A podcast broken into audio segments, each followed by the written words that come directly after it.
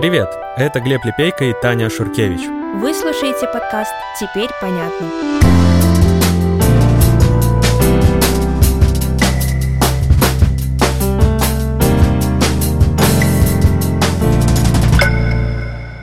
Вчера, 9 августа, была третья годовщина начала протестов в Беларуси. В связи с этим мы решили в этом выпуске выбрать тему не в далеких странах, а поближе к нам, в Литве. Давайте начинать. На этой неделе сразу в нескольких литовских СМИ появилась новость. Военный запаса поссорился в баре с пьяным белорусом. Тот якобы утверждал, что Вильнюс — это белорусский город, белорусы — это литвины, а нынешние литовцы — это жемайты. Кадры этого разговора опубликовал в своем репортаже канал ЛНК. Но, правда, там всего две сцены, из которых ничего не понятно. Маленький народ, у которого 2,5 миллиона жителей. Вот кто это такой. 2,5 миллиона вас. Это очень хорошо. Во второй записи тот, кого представляют белорусам, говорит, что читает по-литовски, а потом плюет под ноги военному запаса и уходит. Я читаю на литовском, чтобы Отойди от меня. Я читаю. И не плюйся на меня. Тебя? То есть вся информация, что это был белорус и что он утверждал о принадлежности Вильнюса, есть только со слов героя репортажа. Но для нашей истории сегодня даже не важно, правдивая ли эта история или фейк. Важно то, о чем в репортаже говорится дальше. А дальше там, как и в новостях у других СМИ, так и в репортаже ЛНК, рассказывается, что белорусские историки разработали теорию литвинизма, популярную в Беларуси. По ней Великое княжество Литовское было белорусским государством, а настоящие литвины — это белорусы. Поэтому Вильнюс принадлежит им. Литовцы — это же майты, которые украли у белорусов название Литва. И якобы по той же теории первой столицей ВКЛ был Новогрудок. Это тема для отдельного исторического подкаста, конечно, поэтому давай лучше о том, что там было дальше в этих новостях. А, Там журналисты неожиданно вспоминают, что президент Литвы хочет, чтобы санкции в отношении россиян и белорусов были одинаковые. И речь идет о санкциях, которые Сейм Литвы принял весной этого года. И я напомню, что тогда гражданам России и Беларуси ужесточили порядок выдачи виз и видов на жительство. Но и, среди прочего, от россиян вообще перестали принимать заявления на ВНЖ, а белорусам эту возможность как раз оставили. И Науседа выступил против этого и наложил вето на закон. По его словам, хоть и в России и в Беларуси есть люди, которые выступают против войны, нет оснований по-разному оценивать граждан с точки зрения национальной безопасности Литвы. И это, конечно, сильно взволновало белорусскую диаспору. Были обращения к депутатам и президенту, активисты вышли на митинг, их даже поддержал глава МИД Литвы. А главным аргументом было то, что сотни тысяч белорусов протестовали в 2020 году, а в стране нет массовой поддержки войны. При этом десятки тысяч человек уехали в Литву, чтобы не попасть в тюрьму. Поэтому аргумент был таков, что нужно разделять гражданское общество и режим Лукашенко. Ну да, звучит вполне логично. И в результате большинство депутатов проголосовали за то, чтобы принять этот закон в обход вето президента. Мне кажется, это хорошая демонстрация как раз демократии в Литве, работающей демократии. А президенты и депутаты, да, они имеют разные мнения, но у большинства в семье а, влияние все равно больше. Все так. И вот закончу с рассказом о новости. Этот самый отставной военный, который столкнулся с якобы пьяным белорусом, в репортаже СМИ говорит, что одобряет идею президента сделать санкции одинаковыми. Спустя почти 4 месяца после истории с законом. Но почему эта тема вообще всплыла сейчас? Потому что ЧВК «Вагнер». Наемники Евгения Пригожина теперь находятся в Беларуси после неуспешного мятежа, а связанный с ЧВК телеграм-канал Грейзон говорил, что их в Беларуси 7 тысяч. Науседа на прошлой неделе сказал о 4 тысячах, но он отметил, что их может стать вплоть до 10 тысяч в будущем. Но важен и другой момент. Науседа заявил, что часть наемников расположилась в Гродненской области, близко к границе с Литвой, и поэтому есть риск провокаций. При этом он сказал, что вагнеровцы — это серьезная сила, а не какие-то неопытные мальчишки. Да, известный факт, что вагнеровцы умирали в Украине, в Сирии, в Ливии, в Судане и вообще в других странах. Ну и кроме этого, отдельного эпизода стоит и как раз мятеж самого Пригожина против Кремля. И если такие люди рискнули пойти даже против своего шефа, против Путина, то что они могут сделать в других странах с поддержкой российской власти? А еще месяц назад Науседа на саммите НАТО сказал, что Беларусь уже не та, что была в 2020 году. Я сказал президенту Байдену, что Беларусь действительно становится проблемой. Это не та Belarus Беларусь, что была в say, in 2020 году. Сейчас у нас не должно быть иллюзий. Эта страна больше не независима. Это еще одна губерния Российской Федерации.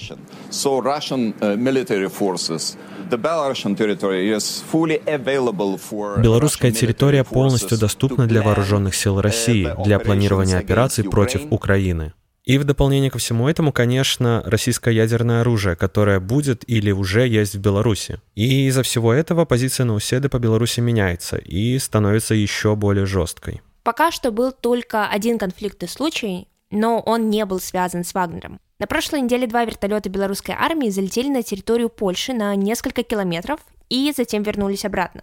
После этого Польша объявила, что усиливает оборону границы. Там теперь несколько тысяч военных и патруль из снайперов. И это в дополнение к построенной год назад стене на всю длину границы, но вернемся к Литве. На днях, 7 августа, Науседа разговаривал о визах с председателем парламентского комитета по нацбезопасности и обороне Лауриносом Кащуносом. Надеюсь, правильно поставил ударение. Тот согласился, что санкции к белорусам и россиянам должны быть одинаковыми и пообещал обсудить это с коллегами в Сейме. Как я понимаю, как раз на следующий день появилась вот эта новость о Беларуси, который и пытался доказать Барри, что Вильнюс якобы принадлежит Беларуси. И давай сделаем ремарку, что на момент нашего разговора пока нет информации, что всем как раз внесли предложение изменить закон. Но все выглядит так, что это скоро произойдет. И еще отдельно власти Литвы, Польши и Латвии говорят о возможности закрытия границ с Беларусью. Но это, как я понимаю, вообще крайняя мера. Да, но даже при тех санкциях, что есть сейчас, немало белорусов не получают визы и ВНЖ. Это началось с того, что в ноябре прошлого года Литва разработала специальную анкету, которую россияне и белорусы должны заполнять при подаче на ВНЖ или на визу. Там, среди прочего, нужно указать свое отношение к российскому вторжению в Украину. И как раз на основании вот этой анкеты власти могут решить, давать или нет человеку визу. Ну, белорусам, я думаю, вообще эта практика широко известна. И как раз на прошлой неделе появилась статистика. 910 белорусов признали угрозой национальной безопасности. Чуть больше половины из них не смогли получить ВНЖ или визу, а у 205 человек даже аннулировали ВНЖ. А еще стало известно и о случаях, когда ВНЖ отбирали у белорусов, которые ранее служили в белорусской армии по контракту. Всего в Литве живет около 60 тысяч белорусов. И если проверки в их отношении, ну, действительно ужесточат, и начнут как-то активнее отбирать ВНЖ, то, наверное, стоит ожидать и миграцию в сторону Польши, которая к белорусам как раз как-то, ну, наверное, чуть более лояльная. Тань, ты можешь объяснить, почему вообще литовские власти в лице Науседы того же занимают такую жесткую позицию по отношению к Беларуси и белорусам? Ведь эти изменения произошли относительно недавно. На самом деле сам Науседа поддерживает белорусскую оппозицию, и вот вчера, например, у него произошла встреча со Светланой Тихановской, и на самой этой встрече обсуждались гуманитарные коридоры, и Тихановская призвала не ужесточать ограничения для белорусов. Так что общение с демократическими силами литовские власти не обрывают, а продолжают. В этом направлении все окей. Но что касается жесткой позиции Науседа по поводу санкций, у него на это, ну, все же есть, наверное, какие-то объективные причины. Оценка литовской властью рисков и угроз и собственных национальных интересов сильно изменилась с лета 2020 года. Так считает политический аналитик Павел Слюнкин, который работал пресс-секретарем белорусского посольства в Литве.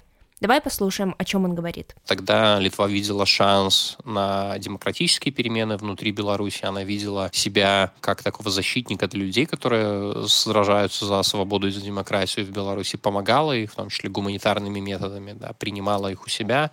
Но за эти три года ситуация существенно изменилась внутри Беларуси, да, и, соответственно, национальные интересы Литвы или там их баланс, он сместился в сторону обеспечения физической безопасности, да, вначале это была безопасность э, физических границ, когда Лукашенко направлял мигрантов на штурм границ. А после этого российские войска были заведены на территорию, появились группы Вагнер, да, и Беларусь становится все более и более зависимой от России. При этом еще и Россия ведет захват захватническую войну в Украине. И вот в таком контексте гуманитарные аспекты, они отходят на второй план. И первоначальным интересом литовских властей становится обеспечение безопасности сейчас и нивелирование или минимизация потенциальных рисков в будущем.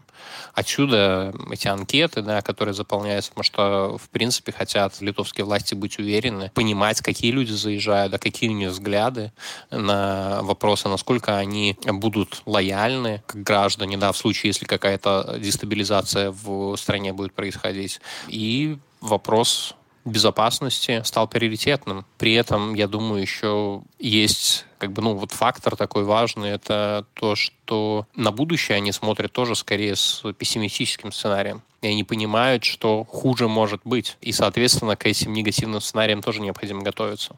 Но достаточно ли угрозы Вагнера для того, чтобы Сейм все-таки ввел дополнительные ограничения для белорусов? По мнению эксперта, само нахождение ЧВК Вагнера на территории Беларуси не должно стать причиной для таких действий. При этом, если его бойцов будут использовать для проведения прямых или гибридных операций против Литвы, то тогда да, ситуация действительно может измениться. И в таком случае это точно может служить причиной, чтобы усилить позиции тех политиков, кто выступает за ужесточение ограничений. Окей, а как сами литовцы относятся ко всему этому? Я не нашла соцопросов, но, например, год назад опубликовали исследование о белорусской диаспоре в Литве, Польше и Грузии. И вот там только 16% опрошенных белорусов в Литве ответили, что лично сталкивались с дискриминацией или негативным отношением из-за их национальности – а вот в Польше и Грузии таких людей в два раза больше. И это можно посчитать за один из показателей. И еще добавлю к этому то, что Литва за прошедшие годы пустила к себе десятки тысяч белорусов, которые бежали от возможного задержания. Ну и мы не видели протестов по этому поводу, а как раз-таки наоборот. Ну что же, давай на этом на сегодня заканчивать. Спасибо большое, что послушали шестой эпизод «Теперь понятно».